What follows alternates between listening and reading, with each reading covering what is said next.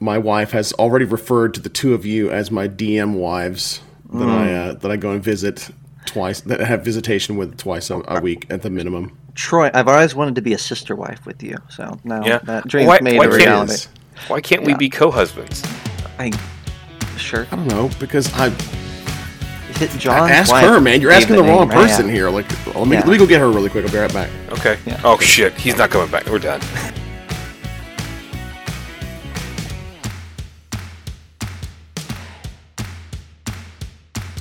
Hello and welcome to the Bite-Sized Gaming Podcast, the podcast that's serving up a buffet of R P G topics to get you through your week. My name is Zach, and the hosts joining me this evening, as per usual, are the Dapper D M, Troy Sandlin. Hello. Oh. Oh, man. All right, cool. Follow that popish. up. Uh, follow that up, Dwarven D M, John Christian. Lovey ho. I had to right. try, try to go like on the other end of the spectrum on that You're one. You're still going with that. That lollipop. Yeah. I mean, that's like well, my like it's a thing like, in the house now. We like they I'm greeted with that by Gabriel every once in a while, and I love it. So. Well, hmm. yeah. I also love how John when John is put in the spotlight to to um to give his address, it's mm. like One, when a, when one of the spelling bee kids steps up to the mic and they like amp themselves up, there's like this, like like build up oh, to launch, and I'm like, yeah, to lolly ho. Um, that's great. Lolly ho leans into the microphone. Yep. Lolly ho. Yeah, mm, that's right. Oh man! All right, so hey, we've got a regular episode for you tonight, yeah. though a regular episode that has had a lot of, uh, actually, a significant amount of work put in behind it. Um, yeah. Lots of times we come in with like, "Hey, this came up at our table. Let's chat about it," mm-hmm. which is pretty easy and makes for good discussion. Um, this is not one of those episodes, so I guess it isn't a regular episode. Um, uh, we're going to uh, steal from the masters, as we typically do, um, for this episode tonight. We're going to be showing you clips, snippets, of other D Ms, other um, well-known, well-known entities, mm-hmm. short, short, short clips that underscore points, underscore ideas that we have take it to heart, and try to emulate in our own tables. Um, we just got done doing the Critical Role uh, review or Critical Role discussion with Thomas a few days ago. Um, and, you know, one of the things that we talked about there was, why do we watch streamed games or streamers in general, right? And I think one of the consensus answers that we came up with was because certain streams or certain entities online help us hone in on what we want our games to be like. Yeah. So we're bringing that to you today, uh, getting you a little bit of a feel for that um, with these short clips, and then we'll discuss them. Um, before we get into any of that, though, uh, John, Troy, nothing has came across my radar as super important, but is there any news in the R P G landscape that you feel needs to be discussed today? Uh, there's a little bit of A L news. Um, oh, yeah. The, uh, the D M rewards or the service rewards mm. uh, documentation has come out mm. um, to shock and awe, uh, some mixed reviews. Okay. Mm-hmm. Um, some some people are, you know, banging the A L is dead gong yet again because something new mm-hmm. came out. Um, others are like, okay, hey, this is cool. So, I mean, your mileage may vary. You might love it. You might hate it. It doesn't matter to me because they still are not rewarding D Ms the way I would like to be rewarded, and that's with D M stuff. It's mm. it's all about a D M character, a D M player character that when a D M actually gets a chance to play, they can yeah. play those characters. Mm-hmm. Yeah. My my thing is, and uh, all you uh, A L admins and WotC out there listening, because I know you are, I still think it would be really cool if you could choose, if a D M could choose yes, I want to build a D M character, or I want to be able to do cool stuff as a D M in the game. It, it would unlock certain things that you could impart upon your your mm. tables and things like that. But mm. uh, I'm sure that's a, you know that's a, I know that's a lot harder to come up with and implement than yeah. player mm. char- D M player character rewards. But it is what it is. Mm-hmm. Well, I haven't gotten to check those out. I you did spark a couple of things with me though. Um, side, this is a small thing, but they're shutting down the uh, um, D Ms Guild Facebook group, or Facebook yeah, page. I saw um, that. Uh, so that's the last hurrah. We lost um, the D Ms Guild Creative Circle Facebook group uh, uh, maybe two years ago now, and that was a big loss to the D Ms Guild community, in my opinion. Um, and now they've kind of decided to shut down basically any presence the D M Guild has on Facebook and move it all to Discord, um, and just kind of collapse everything down into there. Um, mixed reviews, again, I think is the best way to say that. And then the other thing that popped into my head as you talked about that was we had some delays on some of the official WotC products due to printing yeah. mm-hmm. timelines. I think that's um, going to keep happening. Yeah, I, I would say don't don't don't imagine that any date that we have right now is a for sure one. Um, and I don't have the dates in front of me, but I, I was just talking with someone about uh, Netherdeep, the Critical Role thing coming out March fifteenth. I'm like, that's a that's a fake date. Like it, they're I think they're going to be super happy if they hit that, but I'm not going to hold my breath till sometime in April on that one mm-hmm. too. Um, uh, I that made me think of when you said missing dates. That made me think of one. So I'll I'll make mine pretty brief uh, on the Dragonlance forefront, right? Uh, uh, so the new vo- the the new book for the new trilogy is coming out apparently in August of twenty twenty-two. Oh. Uh, this comes from the German Amazon page. Uh, there was a, a there was a uh, the book was not, not only the, the date was placed there, but also a snippet, a summary of what the book was about Ooh. Was also incorporated. And I don't know how I feel, like if I should say anything about it or not, or just make people go out there and look for it. But um, I'll I'll say this much at least, because I don't want to go into spoiler territory. If you want to go in like completely fresh with it, uh, there's a reason why they call it D and D Classic or a Dragonlance Classic, because they're they're going to go back to a time frame in the story pre-Summer Flame. Hmm. I'll leave it at that. And a lot of what I what I thought they were going to do, I, I think they're going to do. And I can well I can sidebar that for the for those that uh, that don't want a spoiler uh, spoilery type thing. So if you're really interested in it, you can find it. Dragonlance, um, German Amazon. Some, I'm sure you can find it out there somewhere or another. But yeah, right on. That's what I that was mine. Now, uh, John, before we move over, um, just so we uh, don't have to restart a clip. I did some finagling. I should have said this before we went live, so I apologize to everyone who's having to suffer through this.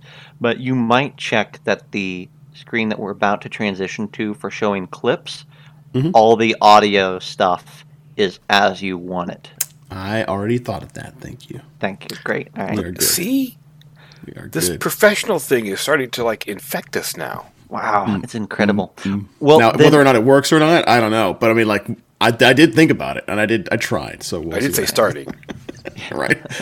We're enough. Thinking about it. Yeah, we're thinking. Killot or Gurk or someone in chat will let us know if uh, if uh, if we have a problem. I'm sure. Mm-hmm.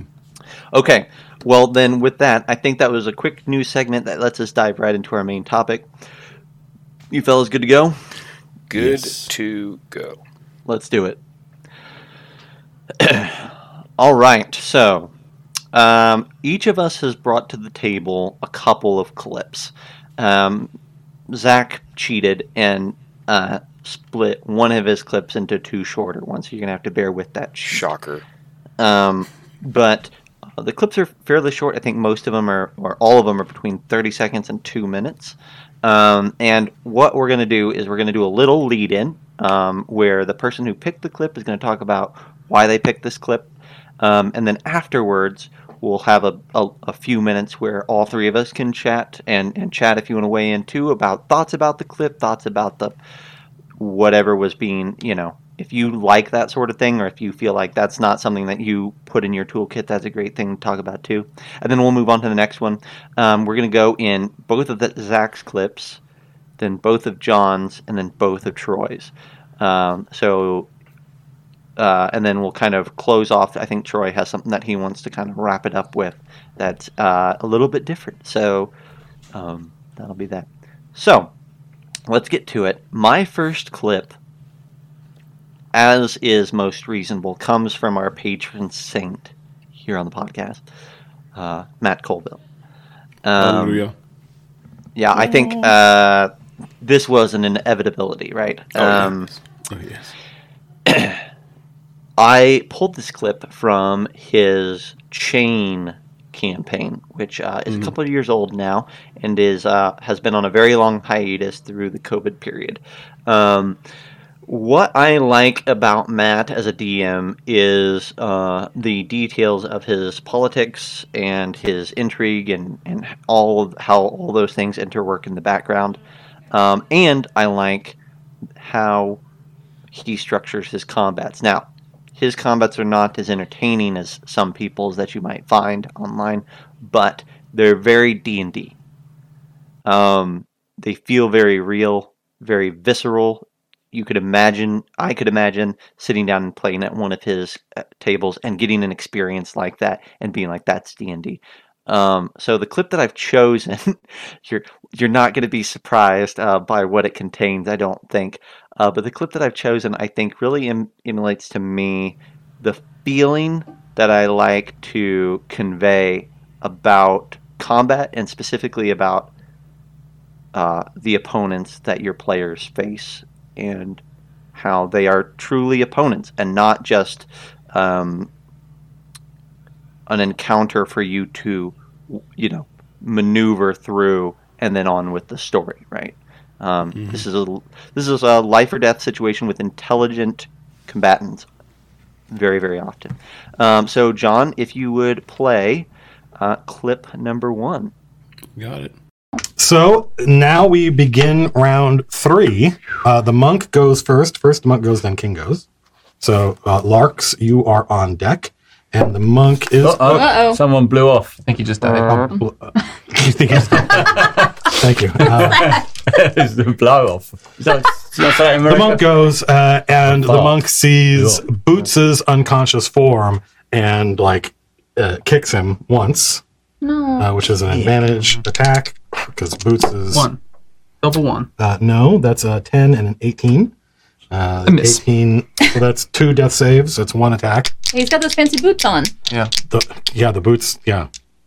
The boots only help you. Are the boots conscious. Standing? He's just slumped back. Right? yeah, yeah, yeah. I never fall down. Yeah, he might, he might still be. Yeah. yeah uh, S J May says, "My name is Boots. You killed my surgeon. Prepare to die. Uh, prepare to kill me too. Yeah, prepare to kill me also." Uh, so apparently this monk can only kill things that are fucking laying down unconscious. Mm-hmm. Right. Well, he'll get to you in a minute. Yeah. Uh, that's so. Uh, so yeah, you see the monk goes and and Boots' head explodes. Jeez. Boots is dead. Good lord! Oh, no. What the dickens? All right, Zach, we can't hear you. All right, I should have warned you. Yeah. There we go. All right, hey, kill a lot. Kill a lot was like plus one to tech, and then Zach immediately removes the plus one. Yeah. yeah, of course. Well, okay, so I should have forewarned folks that there's a little bit of language in some of these clips. Um, so apologies if you're watching this with uh, your family. Um, uh, but okay, so of course Zach brings one. That not just is a Colville fighting things, but has somebody, yeah, kill it. Now I know Isaac liked that one. Um, uh, but no, what I like about it, though, is, uh, you know, the guy's down there on the ground, and they're fighting a rival adventuring party, right, that had been set upon them. And when the monk drops someone, he has his flurry of blows still, and instead of moving on to the next person, he's like, I'm going to put this guy down because that's what he would do. And so he kicks him, take removing those two, uh, you know, critical hits, uh, those two death saves. And then he, he does the punch to the skull and, you know, smashes it in. And that's the end of one of the player characters uh, there on the chain.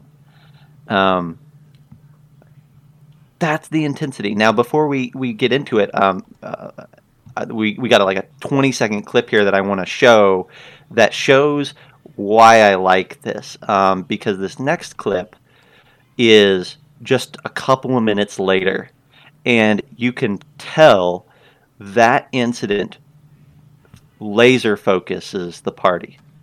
Mm. And it gets them all united. It gets them all into it, intense, and they they are they are here to finish this fight in a big way. Um, and uh, that sort of investment is what happens when they believe that this encounter is real. Go ahead and play that next clip, John. For us, fucking great. What a dragon. I could just tell the monk to kill itself. Yeah, all it is. Well, do you think it permanently works for us, or yeah, let's just get it slit its own throat. Yeah, if it's permanent, then well, I mean, we let's, let's have it go punch not, them to death. Yeah. I'm not serious. Well, I am because he killed me and Boots. But I don't like him very much. Yeah, well, let's have him punch the Eldritch Knight. Is that a change of heart, though? Yeah, all right. Yeah. All right. So what I love about it, you can see it on all their expressions. The guys down at the bottom, right, are just like. Just glowering. The one guy's sitting back like he's dead. The other guy, yeah, like, and they're all talking about like, okay, how can we kill this guy? Is he gonna stay dead? Like, that's the sort of interaction during a combat that I love. Uh, when the party is pulling things out of their tool belt, pulling things out of their features, figuring out a way to be successful because there's no way in hell we're gonna let those guys win, right? Mm-hmm. Um, I don't know what you guys think about that, but I, I, I think back to this encounter and several others like this in the chain, and be like, that's that's how those combats should feel. You, you are you are definitely in the camp of every fight should be life or death. A lot of them, yeah, absolutely. I don't want to waste your time. I don't want to waste your time. I don't want to waste my time. Yeah. I think that, that you definitely, while I don't ascribe to every single. Or probably even like, I'm more of like a sixty to seventy, thirty, forty, somewhere around there. More than, more often than not, they should be threatening encounters, right? Because otherwise they're just throwaways. Every once in a while, or, or every so often, I think it's important for the party, for the sake of heroism, if it's a heroic campaign in particular, for mm-hmm. them to be able to mop the floor with bad mm. guys and, and kind of have that... Uh, I, I always think back to The Princess Bride when Inigo Montoya storms the castle with Fessick.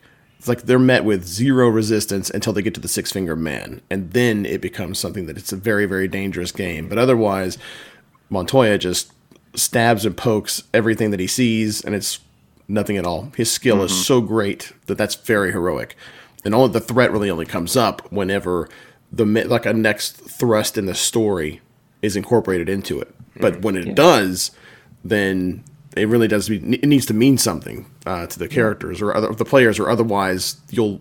To your point, they're all. They're, they went from sitting back in their chairs to sitting forward in their chairs. If you notice, yeah. from one clip to the next, mm-hmm. and they were engaged and and on the a little on edge for sure.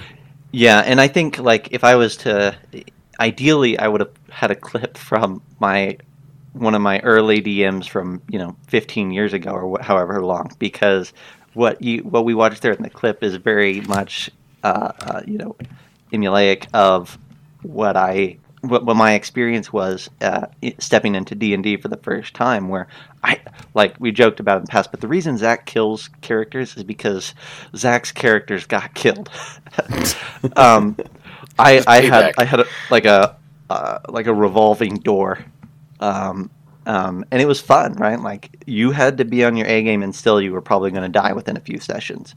Um, it's just a really harsh, low level, always sort of campaign that ended up being ran. Um, and I adore that, um, even into the higher levels if I can manage it. But yeah, we're going to talk. I'm, I'm with you.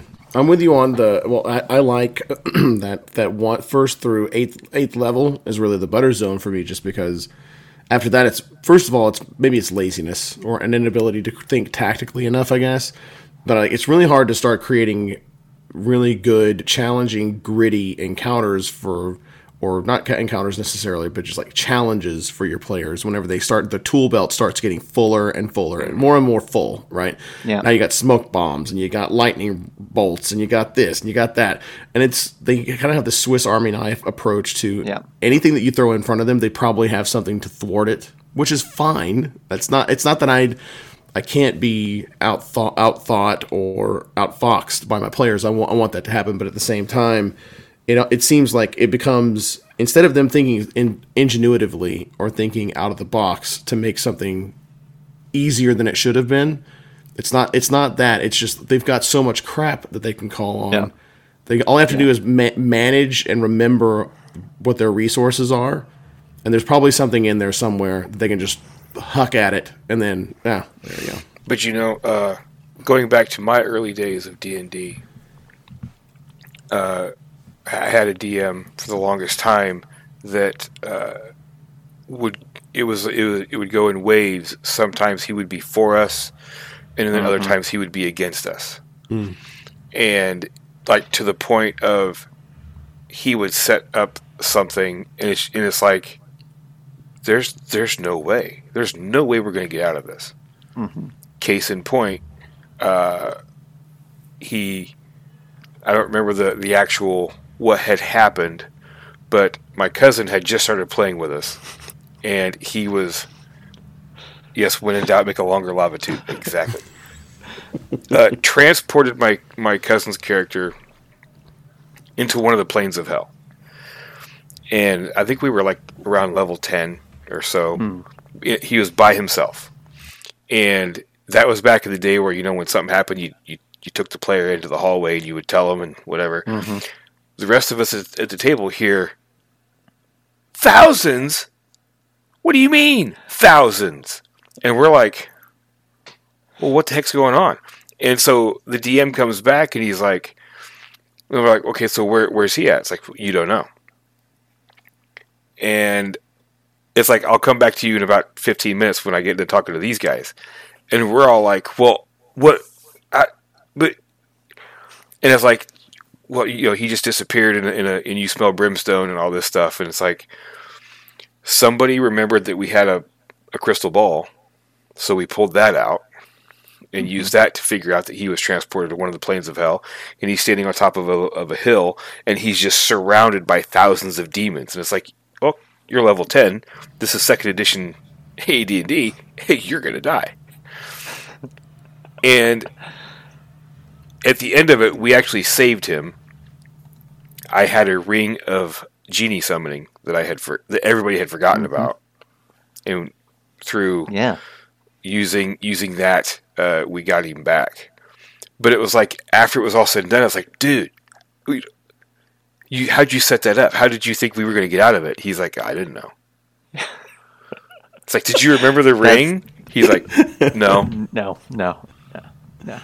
Was there He's something so else that, about it? Yeah. Was there mm-hmm. something else that one of us had that you thought we would use? He's like, I don't know. Yeah. Well, that that's oh. perfect. That's a perfect example, Troy, because in and it ties directly in. You know, this this encounter that we just watched a snippet of. Um, he's built an adventuring party that is like three levels above the current one, right? Yeah. The the part the, the his party of players, and it's a mano y mano fight. The party is designed to get there. Ass handed to them, right? Like that's the design of the fight. And he's like, but I he he'll talk about it. If you watch his videos, he'll say, I assumed that I was not going to be able to play six characters mm. at the quality level that each one of my players was going to play their one character, and that was going to make up the difference. Um, and again, like I watch those things, I watch how the combats play out, and I'm like, this is cool, and it's meaningful, and the players engage, and there's stakes, and they're pulling things out like crystal balls and genies. They do stuff like that in that combat later on, and you're like, oh, that's how I want it to feel. I don't want it to feel like, oh, I blew my my long rest abilities and a few of my spell slots. Uh, then I kind of hung out with some cantrips for a while, and it was over. Um, it should feel intense, even even if it's not going to be a T P K every round, or it's not threatening that. It needs to have some level of intensity. Um, that so. oh crap moment. Yeah, you yep. need to be sweating a little yeah. bit. Yeah, so speaking of sweating, I think I can move over to uh, the next clip that I'm going to show you. Um, now, this D M is uh, my absolute favorite. Um, I love watching this guy work, and one hundred percent this is the person that I've watched hundreds of hours of at this point, just to say, like, how can I be very much that? Um, and so uh, uh, this is this is Jerry Holkins from the Penny Arcade Acquisitions Incorporated crew. Um, usually he's the player, a player in it, um, Omen Drawn, but um, he has his own show where he he is the dungeon master. And um, there's there's a ton of clips. I mean, I went back and watched, I don't know, maybe an hour's worth of footage uh, in preparation for this, and I'm like, man, I could pull so many. Um, the thing that I love about Jerry is the way he sets a scene, the way he mm. describes a room, the way he pulls people in to what's going on with just the right words, just the right pace, just the right tone. It's not a lot of silly voices or great voices or anything like that, not to disparage that, but it's it's him and him alone uh, uh, making you feel like you are there um, in the space. Uh, so, John, if you wouldn't mind, play that clip. Make your way up, uh, uh, up a set of stairs into the uh, floor where uh, people's individual rooms were. You can see um, the simple door that led into your uh, sister Thedrell's room. Uh, you can see that her room has been thoroughly dismantled, and the things that are left in there are things that that no one wanted or thought that they could uh, thought would have any kind of after you know value in any kind of market mm-hmm. afterward. But you can see uh, on the floor, sort of poking out almost from the bed, uh, you can see what you think is the cover of a book. Wait a minute, I give you one of these like yeah. the SWAT team like. For the podcast, he's making crazy yeah, gestures. He's making hand signs. At, the, at the end, I think it was, it was the Macarena. I started doing Macarena. Oh, I was Macarena. A little bit. Okay. Ah. Wait in the hallway. Do the Macarena till I return. No, no, come in. It doesn't matter. So let's. I'm like, hey, what? Uh. yeah, I'll stop. I'll stop here, and I will wander in there and and, and pull this out. Yeah, um, you know, whatever whatever scent type memories you would have associated with it, uh, there's not. There isn't any uh, hint of it. This is not a place where people live anymore. Uh, the book itself um, is a book of what are functionally speaking fairy tales. Hmm. So there's a very common uh, there's a very common Drow fairy tale um, about uh, and there's, there's, it's retold in many different ways. But it is about uh, a girl who seeks Lolth's wisdom um, and then is visited by various um, incarnations of Lolth. Uh, and invariably, uh, these young women succeed mm-hmm. uh, so long as they follow the correct path. Occasionally, there's a version of it that involves them being insufficiently cruel or in the moment of victory, uh, not going for the kill. Mm-hmm. Uh, such young women are, are punished in stories like these. Mm-hmm. So I had to keep that first part in because I was like, ah, it's great because it's for the podcast and then we don't have to say for the podcast. Um, uh, but, uh, yeah, I just love... I love the way that he steps in and describes like the book, and it's like tucked underneath the, uh, the the skirt of the bed there, and you open it up, and it's this book of fairy tales, and then he all of this is made up on the fly, um, and he just like, oh, it's it's it's a fairy tale book, but it's for Drow, and he, then he starts weaving in like bits of Drow lore, so to speak, into it, and, and giving people tastes of it, all the while kind of setting the tone for what this book should feel like, right? Um, I just, ah, that's what I want to do every time. I'm like, can I just describe things like that? I'll be happy. One of the things that immediately jumped out to me because when in preparation for this, you know, I got the files first and had a chance to, I yeah. watched them a couple of times, right, just to make sure all the timing was right. And when I kept, every time I would play, I'd be like, his voice that he's using is very, um, it's almost like a whisper, right? It's it's forcing you to really pay attention to what he's saying. You kind of have to like lean forward a little bit into it to make sure that you're hearing exactly what he's saying, because it's he's not yelling it. It's not this very bombastic, loud method of making sure that my pe- players are paying attention. It's the entire, it's the, the polar opposite. It's the other end of the spectrum of, if you want to hear what it is that I have to say, I, first of all, I'm not going to repeat it, but you're going to have to listen. You're going to have to be really quiet and still. You're going to have to, you kind of, you're going to have to look up, and you're probably, you, in order to make sure that you, you know what's going on, you know? And it's, um, it's almost, I hate to use the word, but almost hypnotic, mm-hmm. the way that he does it. It's this very monotone, you know, almost a drone in the way that he delivers it. It's really, really interesting. But but, it, but there's something to it, though. It's not a. It's weird. It's it's not a monotone droning sound. It's it's just very informational and very in the the the scene kind of thing. And if you if you watch the when you watch the clip and you notice the rest of the the players. They're all kind of like, yeah. like focusing. You know, I mm-hmm. don't want to look at anything else. I'm just going to look down here and listen. And because you you see uh, Chris, um, every once in a while, kind of look up at, up at him and kind of nod and go back to, mm, mm-hmm, mm-hmm. kind of a. Mm-hmm. It, it, it's really kind of cool to see how he sucks them in with that. Because mm-hmm. it's very different than like with my clips, but yeah, it, it's very it's very interesting because he's very subdued. He's very. Mm-hmm. It's like I'm just letting the words paint the picture, and that's it.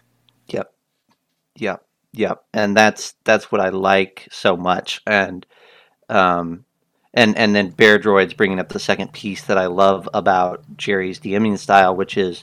That he's very comfortable with riffing off of his players, right? It's mm-hmm. a very collaborative, uh, adventuring process. Um, we had a moment last night in, in a game that I ran where it's very much like that, where uh, on the fly, don't uh, don't tell uh, someone who listens to this podcast that I said this, um, uh, but we had an interaction with their character where in the moment, based on who came forward to interact with the thing, I was riffing off of that and saying, okay, okay, you came up, so what's your subclass? What's your, you know, and, and like making the story kind of form fit around the archetype that that player character was and um, and what they were presenting. And it's just a lot of fun. So, yeah. Uh, other streams... Um, I watch from time to time for specific things, like the Colville one. I'm like, I want a better combat, so I'll watch Colville. Jerry, I watch for the whole package and say, how do I just take what he's doing and drop it in over here? Mm. So, very cool. Yeah, yeah. So w- I'll add one more thing about the way that his, not just his voice, but his vo- uh, with his voice is delivery and the yeah. method that he's use- using with it, right? It's not going to always be that same kind of delivery, or like that same... Again, like a, almost like a whisper, right? He's using um, like in, in whether in choir or music lessons, or not music, but vocal lessons or anything like that. That you're using the range of your voice to express yourself, and so he's going to have these like highs, lows, and plateaus in the way that he delivers. But he, you can tell he's very deliberate. Like in this moment, it's very important for me to be like this in the way that I deliver it, as opposed to. Not every single moment is the ringmaster of a circus where you have to be really loud to make sure you maintain like, like okay, so you guys are all, you're sneaking, right? It's, it doesn't have yeah. to be like really loud the entire time for him. He's, he's using the full range of his delivery to, which is, which is really interesting. You see that with, with some of the, the, the others too. Like I've seen that with, uh, even in the, the one episode of watching Critical Role, seeing Mercer does the same thing where he st- he'll start low, he'll get big, and he'll shrink back down again, and it'll become conversational. So he's using mm-hmm. the full range of like delivery in order to deliver it as best as possible for the for the scene. That's cool. Absolutely. Uh, so those are going to be my two clips, um, uh, and and really those are the two that I would like. Troy's going to bring up the other people that I would pay attention to for for for inspiration by and large um, uh, here after a bit. But uh, I think if I steal from the ma- if there's masters that I'm going to steal from, these are going to be the first two. So. Right on. Yeah, I mean, you can't go wrong with stealing from, from either one of them. Uh, you know, Colville is our patron saint for a reason. Uh, he, yeah. Everything he does is just so solid. Yeah. Yeah. yeah. And I literally have Jerry's words tattooed on my arm, so like I can't can't not refer to him. So, so uh, John, oh, here. I'll hand it off to you. Uh, who do you got for us? What do you got for us? Oh boy! So mine, I don't watch. Okay, so for the for the listener out there, uh, I'm, I'm not a. I don't watch streams, but what I do love is I love the philosophy of being a dungeon master and like the like these almost like ancient wisdom that is being passed from one dungeon master to the other that I can get equally uh, so. Uh, to be able to utilize in my own game. So I love hearing other D Ms and just their they just talk about the method as opposed to just it's, instead of just just displaying it, it's like pulling back the curtain and showing how they got to that point, what, what their thought mm-hmm. process is while they're delivering it, before they deliver it, that whatever their prep is and their method. I love the method, right? And so I'll go back to to Matt Colville, like every single time. Uh, you know, I was, it was cool watching Matt explode. I think I started out at like when he was like fifteen thousand subs mm-hmm. on YouTube, and is like very, very, it was his, his, the quality was still there, but he had like the hour long, mm-hmm. you know, like he would just go on and on and on. And I loved it. And I was always upset when it was like an eight or ten minute long video, because I would like just let it play in the background like a person would do. Nor- most people yeah. would probably do with like a podcast, because I absolutely loved it. But for one of the things about Matt that I adore is whenever he has something, when he's really prepared, because he's a writer, you know, like, and he's not just a really great D M. A lot of his method comes from being a professional writer first, going to school for writing.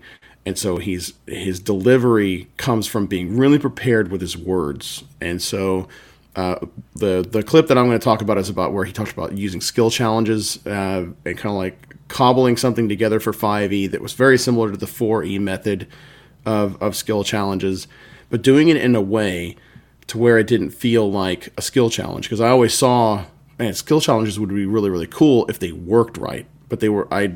I always blamed four E for why they didn't work right, and not because of the way that they were told to be delivered. Mm. The idea was had merit, but the way that he explains it is so much better. So this clip is really him delivering a skill challenge through a narrative. Like, this is the narrative form of the skill challenge. So we're gonna let's go ahead and we'll get that started really quick here. Calaril the Vile lies dead on the floor of the summoning chamber. Before the surviving members of the Revenant Vow can celebrate, the Black Keep begins to shake. They are five levels below ground, deep underneath the keep. As the floor beneath them shifts, as the walls around them shudder, as the ceiling above them begins to crack and splinter, the heroes realize they have only moments to escape before the entire keep collapses around them. They must carefully navigate their escape. If they fail, they will be buried here with Calaril, and the world will never hear of their deeds. Sigurd leads the party, carefully retracing their steps backward through the maze they navigated to get here. He successfully leads the characters backward through the labyrinth, never making a wrong turn. Baltair passes a doorway on the way out. He stops and realizes that based on the geometry of the keep, it must lead to a stairway up. Follow me, he says, and opens the door. The heroes come to a T intersection, unsure of which way to go. Nosa detects a faint breeze coming from the right. That corridor must lead to the world above. This way, she shouts. Sigurd halts and looks at the ground. He thinks he sees tracks. He's unsure. As he tries to read the ground and detect if there's a faster way out, he fails to notice the giant block of masonry about to shake loose from the ceiling and crush him. But Baltair, the human monk, notices it. In an instant, he pushes Sigurd out of the way, and the masonry falls on Baltair, dislocating his shoulder. But Sigurd is alive. The party skids to a stop, the corridor in front of them blocked by a giant column of stone that is broken loose and blocks their way. Baltair approaches the stone. Concentrating for a moment to gather his strength, he heaves and lifts and hurls the stone out of the way, clearing the passageway. As the heroes desperately ascend through the dungeon below the keep, as the walls around them shake and crumble and collapse, Sigurd stops and notices something strange about the wall next to him. It's a secret door with a stairway leading up, another level closer to safety. Having found shortcuts and secret doors they never used to get down here in the first place, the heroes now find themselves tantalizingly close to the surface. The shaking of the keep becomes more violent, walls and ceilings collapse around them. They are about to be crushed under the keep and buried with Calaril. Facing a four-way intersection, no obvious choice, Sigurd notices tracks leading to the right. "This way," he shouts, and leads the party to the final staircase, and freedom. Standing under the sun in the daylight outside on the grass surrounding the keep, they watch as the giant monument of Calaril the Vile collapses. The scion of Orcus is dead, his keep destroyed, and the heroes safe. There we go. God, that's gorgeous. Like, there's so much to unpack in this for me. There's so much to unpack between the the way that he describes a scene, not just a scene or something that's happening, but all of the heroic acts that are occurring at the same time and giving each one this all of this dramatic weight to it. Everything and it it um ooh, one second. There you go. It, uh, and it it just it speaks to. It helps that that narrative challenge is what it actually produces, right? It's that's kind of the way, instead of us calling it a skill challenge or a skill encounter or something like that, it's really more of a narrative challenge that is you either bypass or you make your way through by a means of like your character's wits or the whatever the skills they have at their disposal, right? And so between uh, the skill challenge part of this is kind of what, what I glommed onto at first, but I mean, I just love the way that um, like every single possible thing that could go wrong is the thing that does go wrong whenever you're trying to escape. And he makes, he creates this really a, a, uh, amazing narrative approach to explaining how the, giving the characters an option, an, uh, an opportunity to bypass or to circumnavigate those challenges or the, everything that could go wrong um, and engaging with them in that narrative, as opposed to it just being him, even though, you know, in that clip, it's just him talking, but that's really the, their narration of what he'd already done previously with, with uh, yeah. his his characters. But his characters were the one that came up with those uh, those solutions, which I absolutely love. Yeah, I mean, like, it's not as if he's presenting that this is how you would vocalize, verbalize a, a skill challenge in the moment, mm-hmm. but this is the the atmosphere that you want to evoke that, like. Everybody, like, the thing that I like about it is that there's a ton of variety and that it feels epic and that you, you feel the momentum moving you towards mm-hmm. something. And I remember watching this clip, you know, back when it when when this this uh, Running the Game episode aired, it'd be like, okay, yeah, I think I can, like, get behind w- w- how to do a skill challenge now because it's it's from a different vantage point than a combat is in D and D, right? Mm-hmm. And that's the thing that he presents is that it's like the camera's the camera's panned panned back and mm-hmm. taking in a bigger portion of the scene. You're not seeing the nitty-gritty details, but you're seeing everything that's happening and how the characters are moving through it. Yeah. In order for it to move at this pace, I think your players are, are really going to have to be like there's a there's almost a certain like leading like they have to follow follow the lead.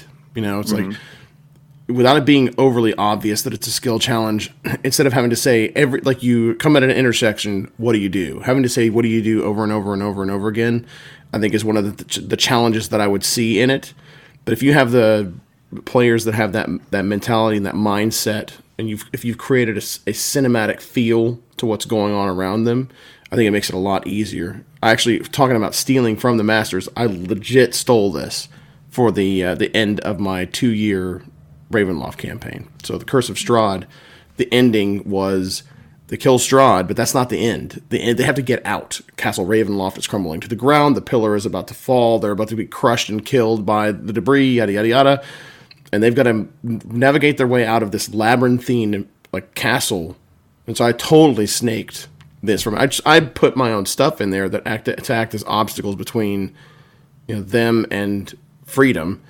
But uh, man, it really it, it was it was the perfect ending. It wasn't just the bad guy dies, and then that's it. That's the end of that. There's a there are repercussions, dangerous repercussions to the bad guy dying. it, well, we've made it this far. Are we still going to be able to make it, or, or is anybody, or is are we going to lose anybody else along the way? Yeah, he talks about, I don't know if it's in this episode or one around it, but he talks about using timers sometimes, like, mm-hmm. like little yeah. hourglass yeah. timers to kind of help the party, force them to make fast decisions, because uh, uh, a slow decision is as bad as the wrong decision, mm-hmm. um, in this sort of thing. Yeah, it's really cool. What else you got for us? Yep. So this, the other one that I've got, I'll kind of give a key in on this one, is, again, it's philosophy. And so uh, as much as I, I, I love Colville, my crush is going to end up always end up being Joe Manganiello, just because he's just a cool dude, you know, and, and, um, and he, I have never seen him actually run a game of D and D yet, but he seems like he just chews up an interview with some really, really, with some uh, great nuggets of wisdom that I, I love, and it's one. I think one of the reasons why I like him so much, aside from just like his personality and his charisma, is he has a very similar kind of game, the kind of game he's trying to run, or he's trying to like create that same atmosphere as as an atmosphere that I either I really want to, or I'm chasing after for my table. I really want a moment very similar to the one that he's going to talk about coming up next, and that is, you know, go big.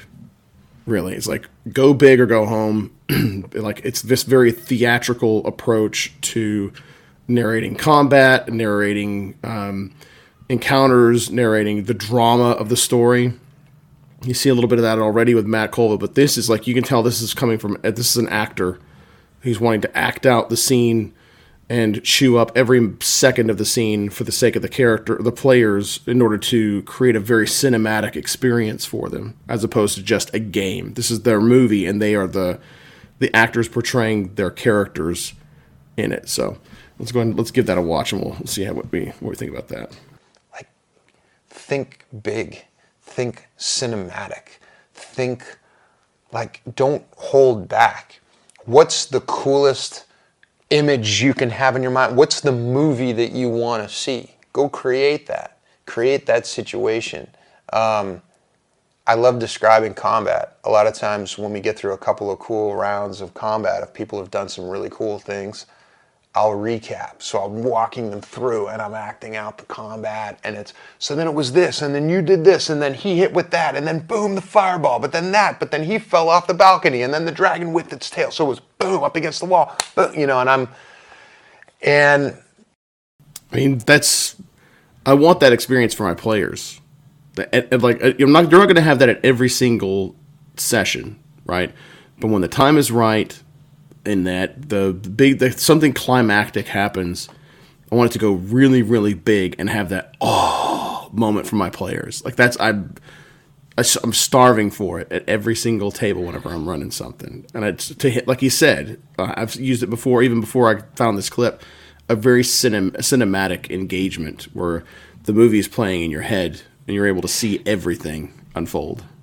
You know, Troy, I don't know how you feel about this, but when I watched John's clips and yours, um, but certainly John's, I was like, yeah, these are these are of course the two clips that John would pick. Like, I don't like, know how to interpret like, that if there's a good thing or we, bad thing. How do we how do we describe a scene as big and theatrical and cinematic, which which is is, is your style, right? Like of like really like you know. Uh, putting all the, packing all the the spectacle, in a good way, all the spectacle and and visualizations and sensory detail and all that that we can mm-hmm. into uh, as tight of a moment as we can, right? Yeah. How much of this can I pack into you entering this room, or you eating this meal, or uh, right. you know, this combat? Yes, meals in particular, yes.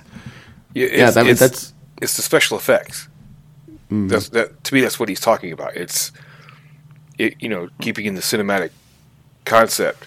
It's the special effects. It's the C G I. It's the big explosions. It's the cool, uh, you know, force lightning and, you know, all that good stuff that, that really sucks you into watching.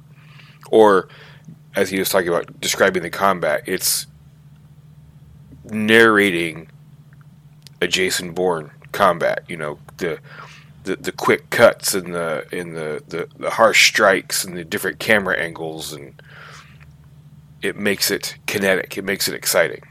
Yeah, and with him, he's putting his whole body into it. Mm-hmm. You know, which I think is is great. You know, like I I noticed that when the more excited I get about a scene or a moment in a game, the I stand up at the table. And my my arms flail and even wider and bigger in every every moment because, you know, to your to that point, I mean, like, I think my style of DMing probably comes quite a bit from um, from movies. I love movies, and I love big movies. My, my, some of my favorite mm-hmm. stuff ever is like Lord of the Rings, Star Wars. It's not. It's the the very small moments are beautiful, and I love them, but the thing that the reason why I went to the theater instead of trying to watch it at home was because I wanted a spectacle. I wanted a lot of, not necessarily like Michael Bay explosions necessarily, but I wanted something that would take me to a place that was so fantastical that it would blow my mind, whether I was a kid or even as an adult now. And I continue now even to chase after that, that same feeling. It's harder and harder to get a hold to as you get older because you've seen so much more. You've already seen a lot of the stuff, right? But uh, yeah, I'm proud of that. So I I love, I want, to, uh, if that's what a player's looking for, that's the kind of thing I want my players to have. And I encourage it. And I try to nurture that same kind of thing. Like, I'm not the only person that has to describe it like this. So I'll hand off to my players and say, you tell me what happened. How did how did you get out of this, you know, uh, this whole this grapple or something like that? How did you slip out of it? Or how did you... You know, did you decapitate the, the the ogre, or what did you do? Right, let them be a part of creating that cinematic piece. So. Yeah, yeah. Anything else you want to go for on that? Yeah, yeah. Well, uh, let's move on to Troy then, um, and get. Uh, I appreciate uh, again. Uh, I'm gonna. I'm not gonna steal any of your thunder here, Troy. But like, as soon as you name these two, you're like, I want these two moments. I'm like, of course you do. Like. like like yeah. These are very Troy-like moments that, you know, he's capturing and trying to, like, yeah. When you said, when we set this up as stealing from the masters and you guys submitted these as clips, I'm like, yep. And this, this anybody who has sat at our tables, at, at least from my point of view, should see these influences after watching these clips. At least I hope so. so. Yeah. Yeah, yeah, yeah. Or at least a small taste of it, right? So yeah. Go ahead, Drew.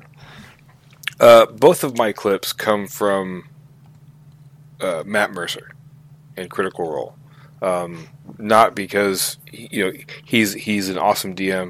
I, I am a Critical Role fan, as you guys have known from the last uh, one of the last episodes. But uh, you know I love Matt Colville. I you know Jerry Holkins. I have not watched a lot of him, but I've watched him as Omen Drawn. Um, there's so many to choose from, but I am the most familiar with Mercer in action. So that's kind of where I, I gravitated to for this. Um, and the first clip is him.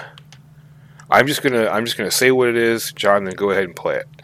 Uh, basically, it's just it's him bringing an N P C to life, and it's kind of how I like to do things. So, John, go ahead. Mostly. And he turns around, and you can see now what you did. What you failed to notice when you first noticed is that uh, where once there was five, there is now three fingers. Oh, yes. No, he has character progression. What will he do? That's uh, that's impressive. Learn uh, from my mistakes. You can learn three more times easily. Uh, I can. Three more. He wanders off and search rummaging through a bunch of stuff. He's kind of Victor, I was hoping you would have some black powder for sale. I'm on it! I'm on it! Hold on! And he whips around with this uh, this kind of metallic cylinder that is like very well sealed. And he's like, see, I learned from my mistakes.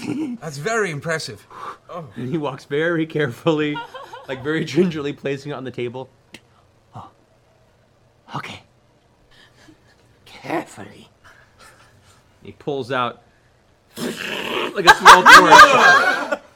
Have to unseal the metal. Let's not do that! And I make... I love that clip. Yeah.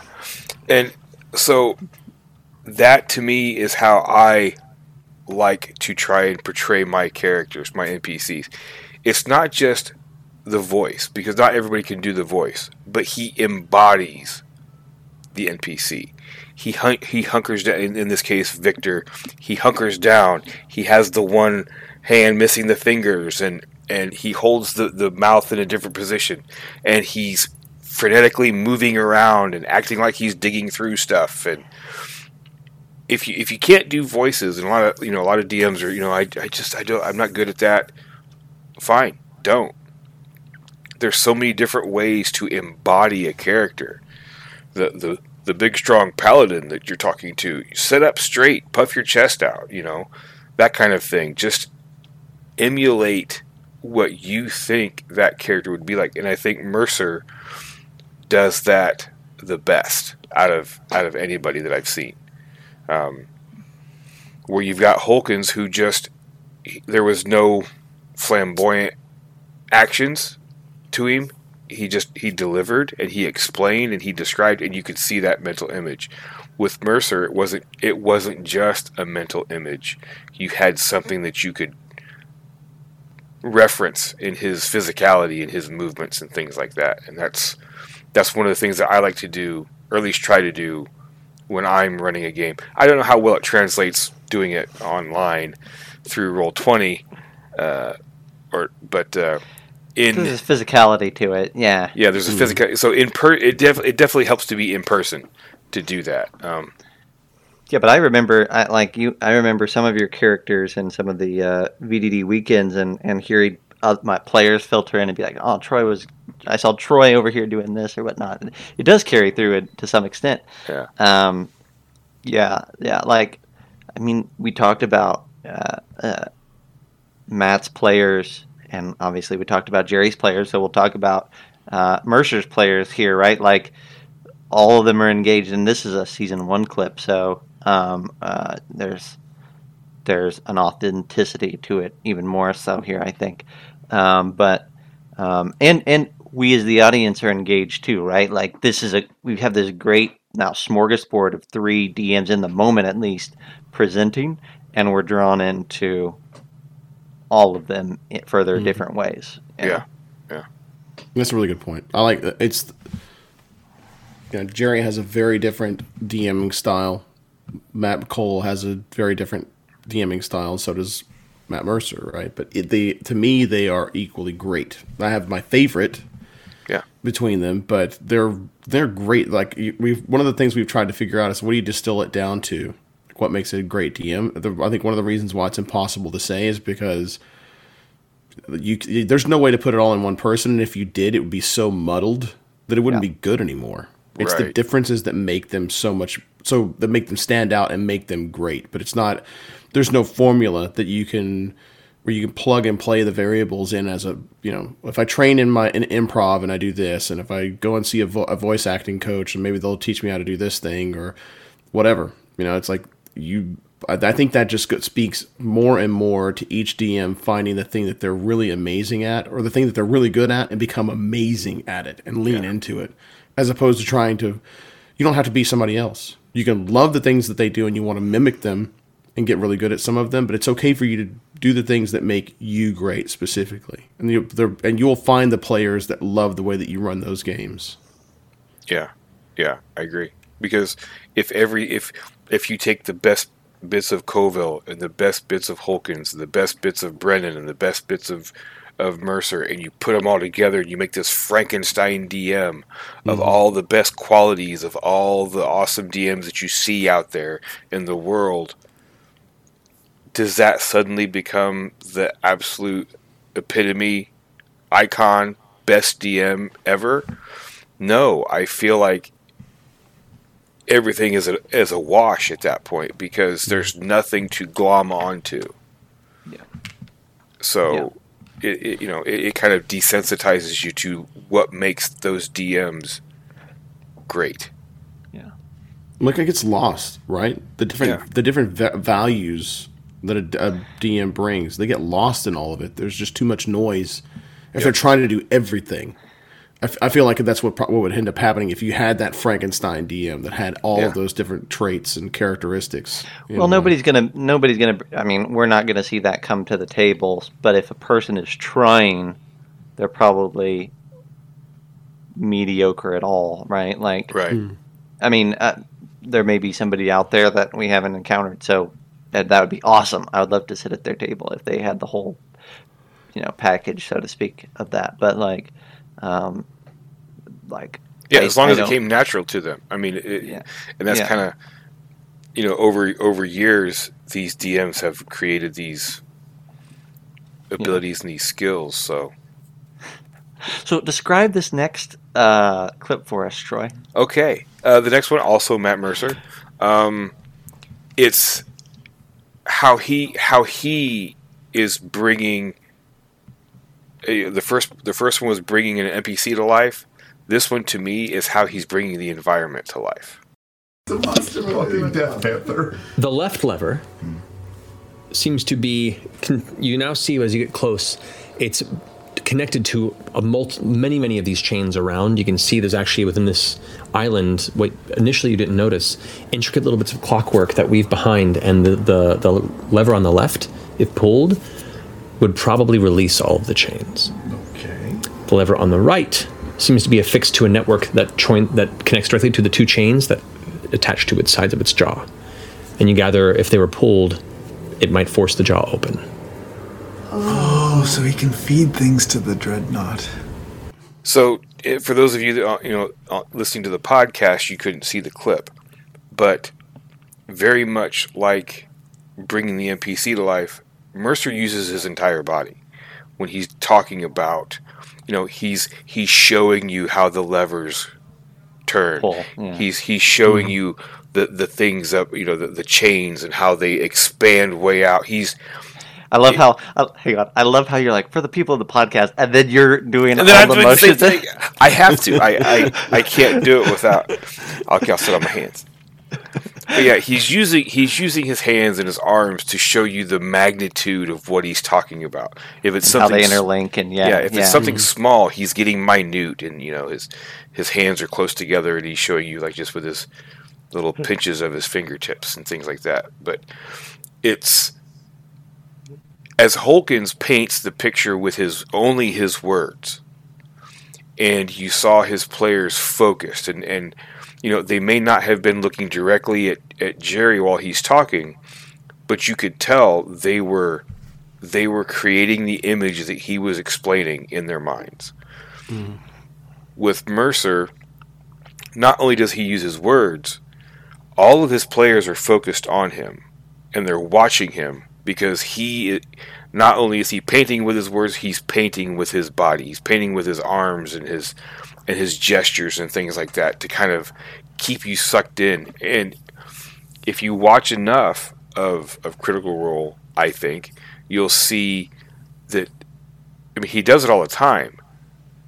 But he also uses it to um, kind of convey a sense of urgency at times, or if it's something that's more laid back, his arms move slow, his hands move slow. He he kind of does more, more uh, almost like uh, just like, like a dance with his hands. If it's something that's going on right now, some kind of a combat, his arms are flailing and his and he's flapping around like a like a madman, trying to describe these. these settings and, and, and these encounters and things like that.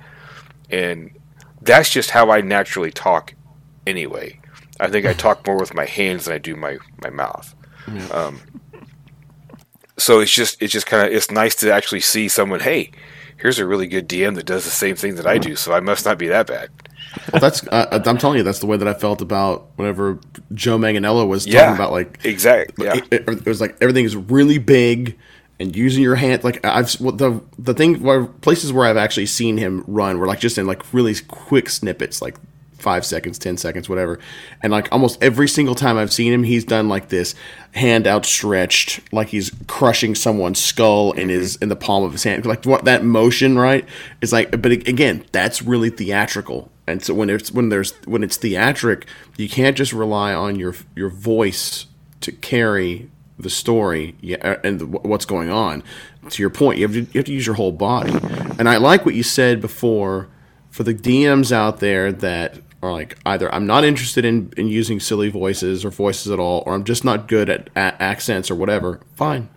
If you, want, if you want to find another method, this is another layer, another tool that you can use if you want to.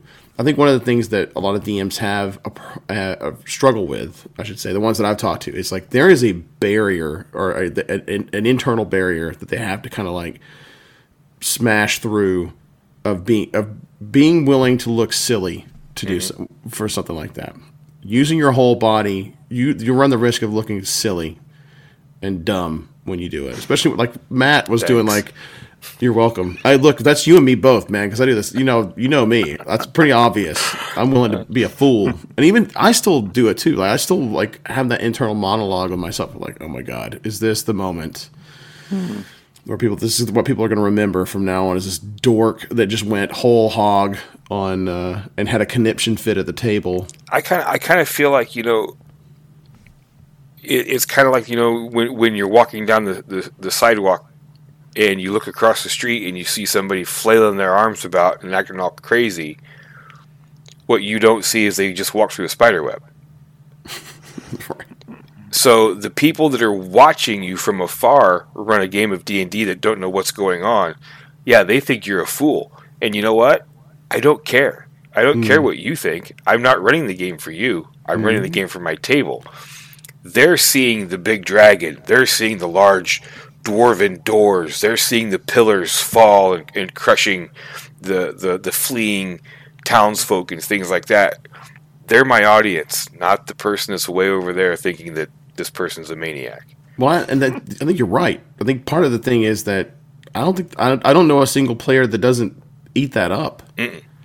I mean, if you they, they can get to a point where it's probably it might be awkward. I don't know where I don't know where that the law of the diminishing returns happens, you know, exactly where that is, where you, you get to a point where the voices are so silly or there are too many of them, or you know, you flail your arms too much and people are kind of off put by it or not. But most of the players that I've ever run for, they love it. They they eat it up whenever. Oh, yeah. The more animated I get, as long as it's not like I'm not actually hurting anyone at the table, the, the more they love it. So hmm. I say lean into hmm. it. Oh yeah, that's the, it's like that's the thing. It's like I'm telling like I'm challenging all the other D Ms to like to allow themselves the space to do that without worrying about what people are going to think to the negative, right? If they just don't want to do it because it's not their thing, then that's fine. But if it's something that they have any interest in trying or doing, or they see someone else doing it, like, God, man, I wish I could do that. The only thing that's separating you from not doing it and doing it is you. Yeah. And it's go- and it's going to be, it doesn't matter how bad you think it is, your players are probably going to love it. So yep. you may as well go ahead and just let yourself have it. They're gonna they're gonna appreciate the effort that you're gonna put into it. You know, your your voices, if you use them, may suck. They may be mm-hmm. horrible. They may all sound just like you, even though you think they don't. But mm-hmm. your players are going to notice those slight differences you give it. Um, I, I draw the line at jumping up on top of the table. I'm not gonna do that. Chair, mm-hmm. yes. Table, mm-hmm. no. No. Uh, I don't want to lose any more dice after that last couple times. But uh. Yeah, just the more you can draw people in, and a lot of these techniques are great for kids. Oh, yeah. You want to pull kids into the game, the more you think you're acting a fool, the more they're going to love it. My mm-hmm. The family that I met at Gen Con that I always talk about, the the, the youngest was sitting right beside me, and the, the Dwarven Caravan Master just kind of, so what do you think? What do you think I should do here? What you want to you want to go check that out for me? You know, and she just ate it up. She just thought that was the coolest thing. She kind of like looked, you know, uh, she would mirror me, and it was just so much fun. Um, the adults at the table thought it was thought it was really cool, and you know they got into it too. So, well, kids, how many how often do do adults actually play with kids like that? You know, not enough. Not, Not enough. enough. Like my five-year-old is starved to be played with like that. On the like, I can't do it enough for her. Yeah. So I can't imagine the kid that doesn't have a giant dork for a dad that's willing to do voices and cartwheels in the living room and crap like that for her. So it's, hmm. I'm, I'm not surprised that she ate it up at all. Oh, hear that? Hear that, y'all? Come to Winter Fantasy, and we'll get John to do cartwheels uh, in the game hall. I'm good at them. Thank you very much. Don't let the fat fool you, man. Don't let the husk fool you. I can. Uh, I am athletic. Oh, Gurk says uh, him and Pharisine will be there. Yeah. Okay, well, if you're there, I'll do a cartwheel. Done. There we go. It's that easy. I ain't ashamed. Commitment. Yeah. It's commitment. Yeah. I'm committed. Ain't right no there. Shame in my gymnastics game. Right. Oh, I oh I suddenly oh I suddenly hurt my back. Oh. Good thing you have till February. Oh crap! Yeah. That's true. But, uh, uh, yeah. I loved it. This was good. I enjoyed it. I I, I don't know how uh, how our audience feels or how the podcast audience feels, but like this was very enjoyable for me to put these clips together. I I p- pulled each one out of the videos and whatnot. I'm like, yeah, like. This is a real thing. Like, this isn't something that we contrived and we're like, yeah, these are maybe like you, we learned a lesson here or there. Like, nope. I felt like this is this is a these valid are, presentation. Well, so, I think we've said it multiple times that every clip speaks exactly to what we expected out of each person. It's like, yep, those are Zach clips. Yep, that's a Troy clip. Yep, John. Yep. Yep. Yep. Yep. Yep. Exactly. Uh, so before we get out of here. The, the you know these are the people that you know these these D Ms that we've had have clips of are accessible to everybody out there in listening and viewing land. Mm-hmm. I want all of us, the three of us, to give one little our own little snippet from tables that we've actually played at, D Ms that we've played under. What's something from them that we've added into our repertoire? Hmm. Lead not, off, even, maybe not even D Ms, just table, just tables in general. Yeah. Lead off. Lead, lead on, McDuff. Well, what do you have for us, Troy? Uh, I would say that uh, the the story that I told about my D M and the, sending my cousin to hell, I have kind of taken a hold of that, and I like to put my players in situations where I don't know how they're going to get out of it. I don't know if they will get out of it, mm-hmm. because that, may, you know, if I don't know and they don't know, that makes when they do get out of it, and, and somehow, so far, they always have. They pull things out of out of nowhere. It's like you said, they're pulling out the utility belt, and things are starting to, they're they're rifling through their inventory lists, and they're pulling things out that they've forgotten about. Mm-hmm. And that, I think, is an absolute blast. And when they're done, when when the session is done, and it, they're all beaten and bruised, but they've made it out, hopefully most of them have made it out, you know, they're just kind of like, oh, man, how did you come up with that? And you're just kind of like, oh, I just threw some stuff together and wanted to see if you'd live through it, kind of a, kind of a thing. I, I really like. I really, really love that. I love that mm-hmm. to watch that play out. Yeah, that sense of accomplishment. Mm-hmm. Yeah, I agree. Um, I can throw one in. Um, I have a different one, a, a weird one, um, or an odd one. Um, how about I, I talk about how I watched one of my early D Ms transition to being a player, and that was very interesting, right? Um, uh, one of my early D Ms, uh, uh, a campaign wrapped up, and he took the seat of the player. And what was interesting to me in that, and something that I find very fascinating, is that I came to understand that when he, when it was his turn to sit in the chair, not the head chair, but on the side, he would deliberately make characters that were, you know, either he would random roll everything, or he would make something that was deliberately subtle, deliberately not super powerful, deliberately a side character, right? Something that doesn't take center stage. And it was, uh, and, and I don't know why that was for him necessarily, but my lesson from that, or the thing that I took from that, is the random thing or the, or the, um, or the lackluster thing was his way of, could be of his way of challenging himself and saying, like, let me let me see what I can do here. But it's also the way of saying, my spotlight was for the last six months or two years or whatnot when I was running this. And now when I sit down, um, not that I'm not going to participate. I'm certainly going to participate, but I'm going to make it so that it's very difficult for me to take that spotlight more often than not. Mm. Um, and so if you play with me now um, at a at a table, almost certainly Zach will come with a with a silly character or just a odd character.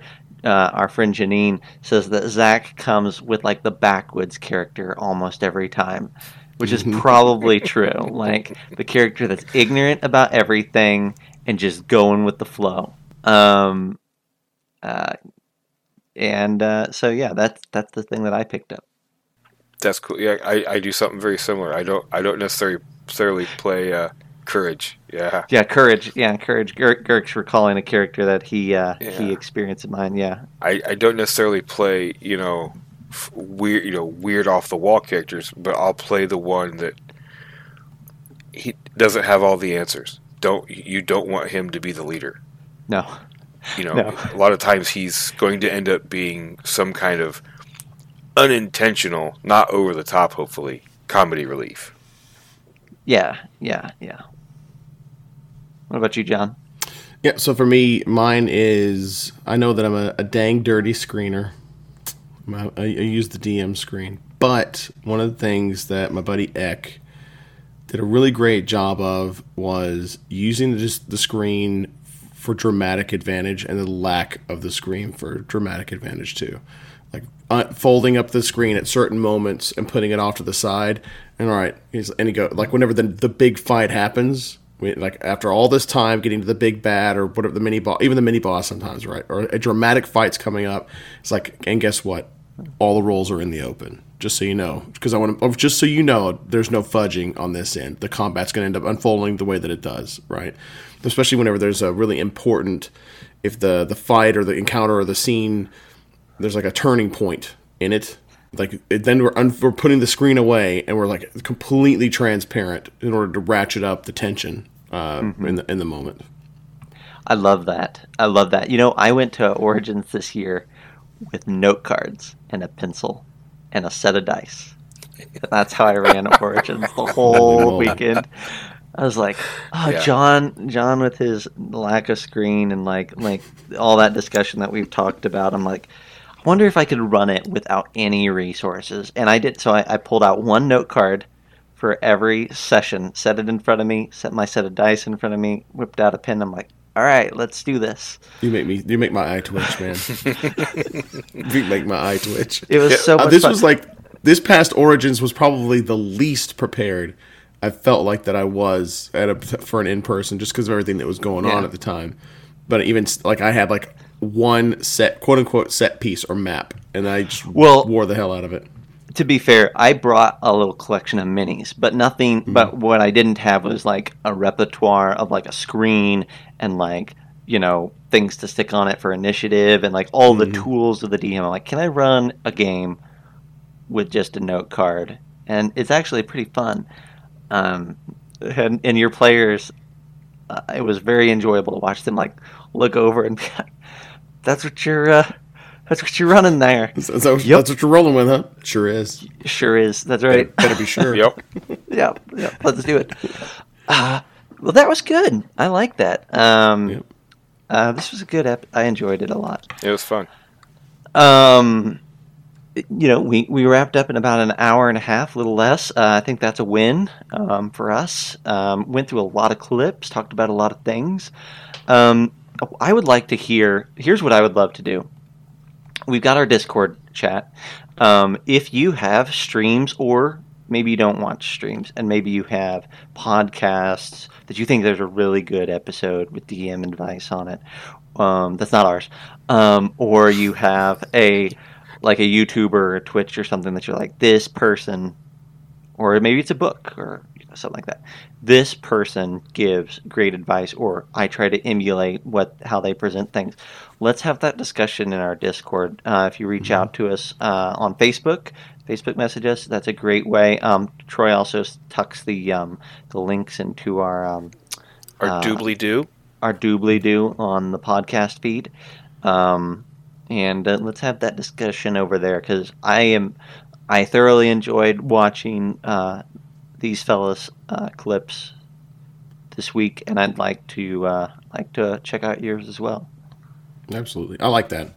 Yeah. If, or if even if you've got like a, I'd like to see some D M stories too. Some of the thing, oh, the cool thing that your great. D M did that you that other people should know about, or that you, if you feel like it's like that, my my D M is a gift because of this is the way that they run games, and I absolutely love it.